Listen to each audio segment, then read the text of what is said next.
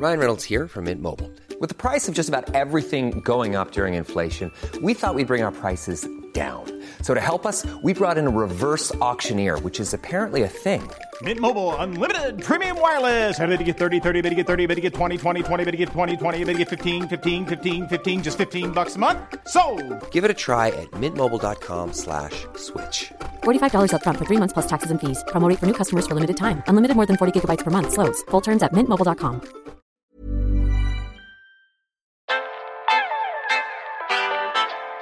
Salut, je m'appelle Jean-François Cojol, je suis euh, directeur de l'Open 13. Même si je n'aime pas ce titre, euh, je dirais que je suis celui qui vit avec passion en fait euh, son Open 13. Euh, ancien joueur de tennis professionnel, je n'ai jamais pu intégrer le top 50, j'étais 51e à ma grande déception.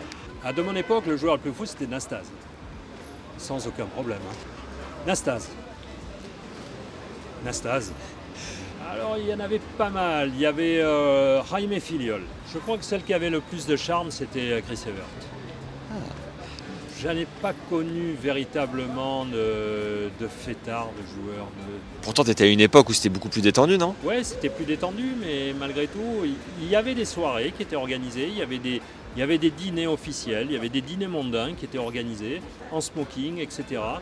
Mais euh, faire la fête véritablement, euh, bon, comme c'était pas moi euh, ce que je recherchais, donc j'ai pas rencontré de joueurs euh, qui faisaient vraiment la fête. Tu faisais pas trop la bringue, toi?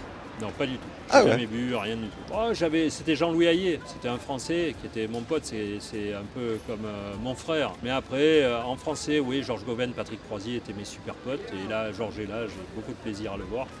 Euh, après, j'étais bien pote avec Higueras. Tu sais que je suis branché philo, tous les scientifiques, voilà, l'astrophysique euh, m'intéresse beaucoup, donc euh, euh, ça, ça- ça- ça me plairait. Tu me dirais avec euh, tout type d'artistes euh, ou souvent avec des gens euh, qui ne sont pas connus et qui m'apportent beaucoup. Dans les stars, euh, euh, il y avait... euh, euh, aïe, aïe, aïe, tu, là, tu, Pascal Obispo euh, le Non, non, le chanteur de, de Ro- Roxy Music, je connais que lui, j'ai un, un trou. Mais au-delà de ça, euh, tu me mets euh, en face de Travis Rice, euh, le mec qui fait du snowboard, ou tu me mets avec euh, Candide, euh, euh, le gars qui descend à ski, qui est un fou furieux. Euh, ouais, mais beaucoup, beaucoup de stars. David Bowie, voilà, j'aurais adoré me retrouver en face de David Bowie. La plus connue dans mon téléphone, Roger Federer. Pas mal. Voilà. Yannick Noah. Oui, j'ai Yannick, j'ai Federer, j'ai des joueurs de tennis. Après, au-delà de ça, oui, euh, je dois même. euh, J'ai Djokovic, euh, oui, j'ai des personnes connues mais qui sont de mon milieu. Finale rêvée, tiens la finale de cœur, euh, Dimitrov, Humbert, ça serait une belle finale. voilà, je, je parle sur le papier, j'apprécie beaucoup Dimitrov, son jeu, le personnage. Euh, Hugo c'est un français, puis il est d'une simplicité euh, étonnante, donc euh, c'est très agréable. Après c'est difficile parce qu'il y a des gars qui sont tellement sympathiques, Aliassine est très agréable, Kachanov est un amour. Donc euh, voilà, entre le cœur et la raison c'est toujours un peu compliqué. Quand j'étais sur le circuit, j'ai eu des galères mais qui n'étaient pas... hum, je suis arrivé en Australie, j'avais 18 ans, 19 ans, j'arrive en Australie, on dort dans un YMCA avec mon ami Jean-Louis Hayet. C'est quoi ça mec- C'est une auberge de jeunesse, non? Ouais, une auberge de jeunesse. Euh, et oui, à l'époque, on, voyageait, c'était un peu plus route. Il y a un mec qui était en train de mourir d'une overdose juste à côté de nous. Donc la nuit, on est allé, on a dormi dehors. Le lendemain, on s'est retrouvé donc euh, auprès de l'organisation pour dire voilà, on a un problème, on ne peut pas dormir là. Euh, On nous a mis dans une, famille, parce qu'on on dormait régulièrement aussi dans des familles. On a tiré au sort. Il n'y avait qu'une chambre, il y avait le garage. Et avec Jean-Louis Hayet, on a dormi dans le garage sur des lits de camp. Et il y avait une voiture qui partait tous les matins à 7h, plein pot, les échappements dans la gueule. Et l'après-midi, il fallait aller jouer, il fallait gagner des matchs, il fallait gagner pour avoir un peu d'argent et se payer à bouffer. Il aurait mieux valu avoir une euh, Lexus électrique euh, dans le garage à cette époque-là. C'est sûr que les conditions aujourd'hui sont tout à fait excellentes pour les joueurs, mais, mais ils méritent parce que c'est beaucoup, beaucoup plus dur qu'à mon époque. Nous, on était des, allez, des aventuriers, un peu des saltimbanques, etc. Donc euh, c'était beaucoup plus cool, Euh, même si on avait ces, aménagements qui étaient toujours à la bonne franquette, parce que c'était des familles qui nous accueillaient, il y avait beaucoup de bénévolat, c'était top. Aujourd'hui, on est dans un monde qui est beaucoup plus professionnel, mais quand je vois la dureté euh, de, de la vie d'un joueur de tennis, je me dis qu'il mérite d'avoir toutes ces attentions. Alors, la spécificité est un peu difficile. Quand on regarde aujourd'hui, je me souviens d'un élu qui avait dit c'est grâce à Notre-Dame de la Garde. Non, euh, il y a des conditions d'accueil. Euh, J'ai été donc joueur professionnel. Je sais un tout petit peu ce qu'attendent les joueurs. On a un hôtel merveilleux qui est sur le port, donc euh, pour les joueurs d'être ici plutôt qu'à Rotterdam, je dois le dire. Le ciel est plus bleu et on a les bateaux lorsqu'on se réveille et qu'on vient au petit déjeuner. Et puis derrière, on délivre quelque chose de qualité avec un public qui est toujours très enthousiaste, qui adore le tennis. Il faut savoir qu'à Marseille, il y a autant de licenciés en tennis qu'en football. Donc on pense toujours à Marseille ville de foot. Oui, ville de foot, mais ville de sport et ville de tennis. Ah, sur euh, le département, euh, on doit être à 35 000 licenciés. Waouh euh, Une anecdote à raconter sur l'Open 13, il y en a 1000. Qu'est-ce qui s'est passé euh, quand Becker jouait, je préférais euh, aller me promener au bord de la, de la plage parce que j'avais trop peur qu'il perde. Il y a Nadal qui joue contre Rocus au premier tour. Il y avait deux frères. Je sors du tirage au sort et je dis bon bah ça va, Nadal il a un, match super facile. Et j'étais assis à côté du frère donc euh, d'Olivier Rocus. Il faut savoir qu'Olivier a eu euh, balle de match contre Nadal ce tour-là. Euh, voilà, après des anecdotes, euh, si tu me laisses une demi-heure, je pourrais te raconter euh, sans cesse. Il y a deux ans, on s'est fait un hors-série euh, une semaine avant le tournoi.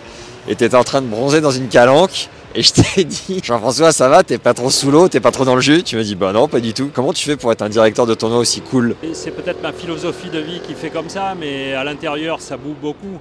Euh, les semaines, justement, si tu m'as eu 48 heures avant le début du tournoi, euh, c'est vrai que c'est bien de, de décompresser. J'aime aller jouer à la belote avec mes potes ou alors, en effet, aller au bord de, de l'eau pour euh, penser à autre chose. Euh, La semaine qui précède, euh, on attend qu'une chose, c'est que le téléphone ne sonne pas et que l'ATP ne vienne pas nous dire il manque bah, tel joueur s'est retiré ou tel joueur est blessé ou tel joueur est malade. Voilà. Cette année, c'est le cas, par exemple. euh, Yannick Sinner, qui s'est imposé à l'Open Australie, devait venir ici. Comment vous gérez son absence? C'est- Il y, a- il y a une, il y a une frustration pour le public, pas pour moi. Euh, oui, je suis frustré, je suis déçu, etc. Mais il y a une frustration pour les gens qui viennent, justement, qui, achètent leur place trois mois, quatre mois avant, se disant il y a un tableau de, qualité. Le tableau est toujours de qualité. Mais en plus, il y a Sinner, donc c'est une attraction. Et c'est vrai que suite à sa demi-finale, déjà contre Joko, il y avait nombre d'Italiens qui nous avaient acheté des, des places pour venir le voir, et après la finale aussi.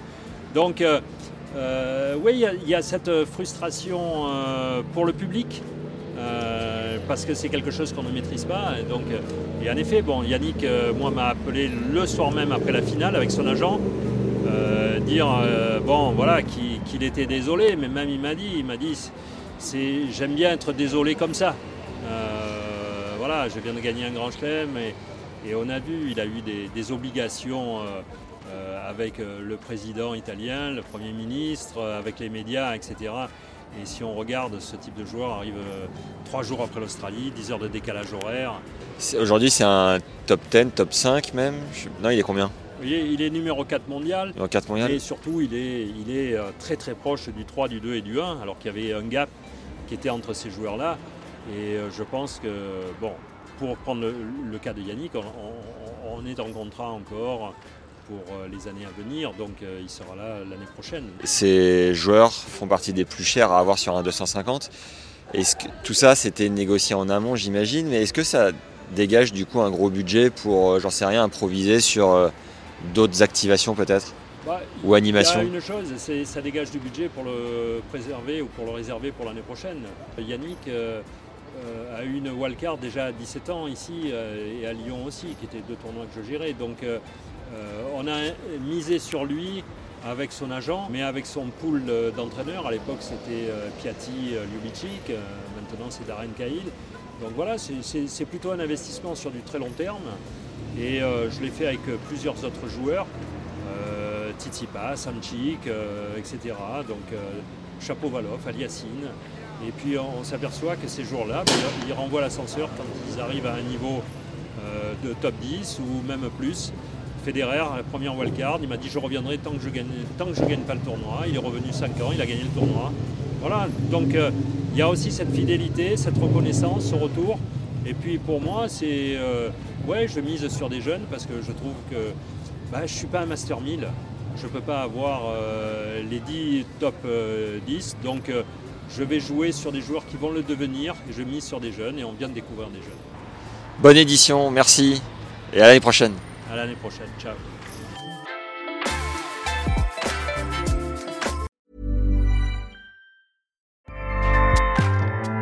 ACAST powers the world's best podcasts. Here's a show that we recommend. This is Roundabout Season 2, and we're back to share more stories from the road and the memories made along the way. We're talking rest stops, if we're stopping to get gas. You will be timed. you will be for sure. Misguided plans. I grew up in the city, so I have like, you know, a healthy fear of real extreme darkness. this was like wilderness. A lot of laughs. Y'all weird, but you, yeah, you, you were different. Like you were real different, bro. I can't really put my finger on it. And so much more. Just goes to show that unexpected yeah. things sometimes are the best when it comes to a road trip. Roundabout Season 2, presented by Nissan, is live now with new episodes rolling out every Thursday. Listen and subscribe wherever you get your podcasts.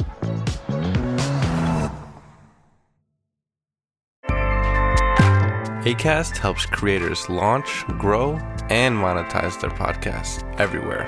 ACAST.com.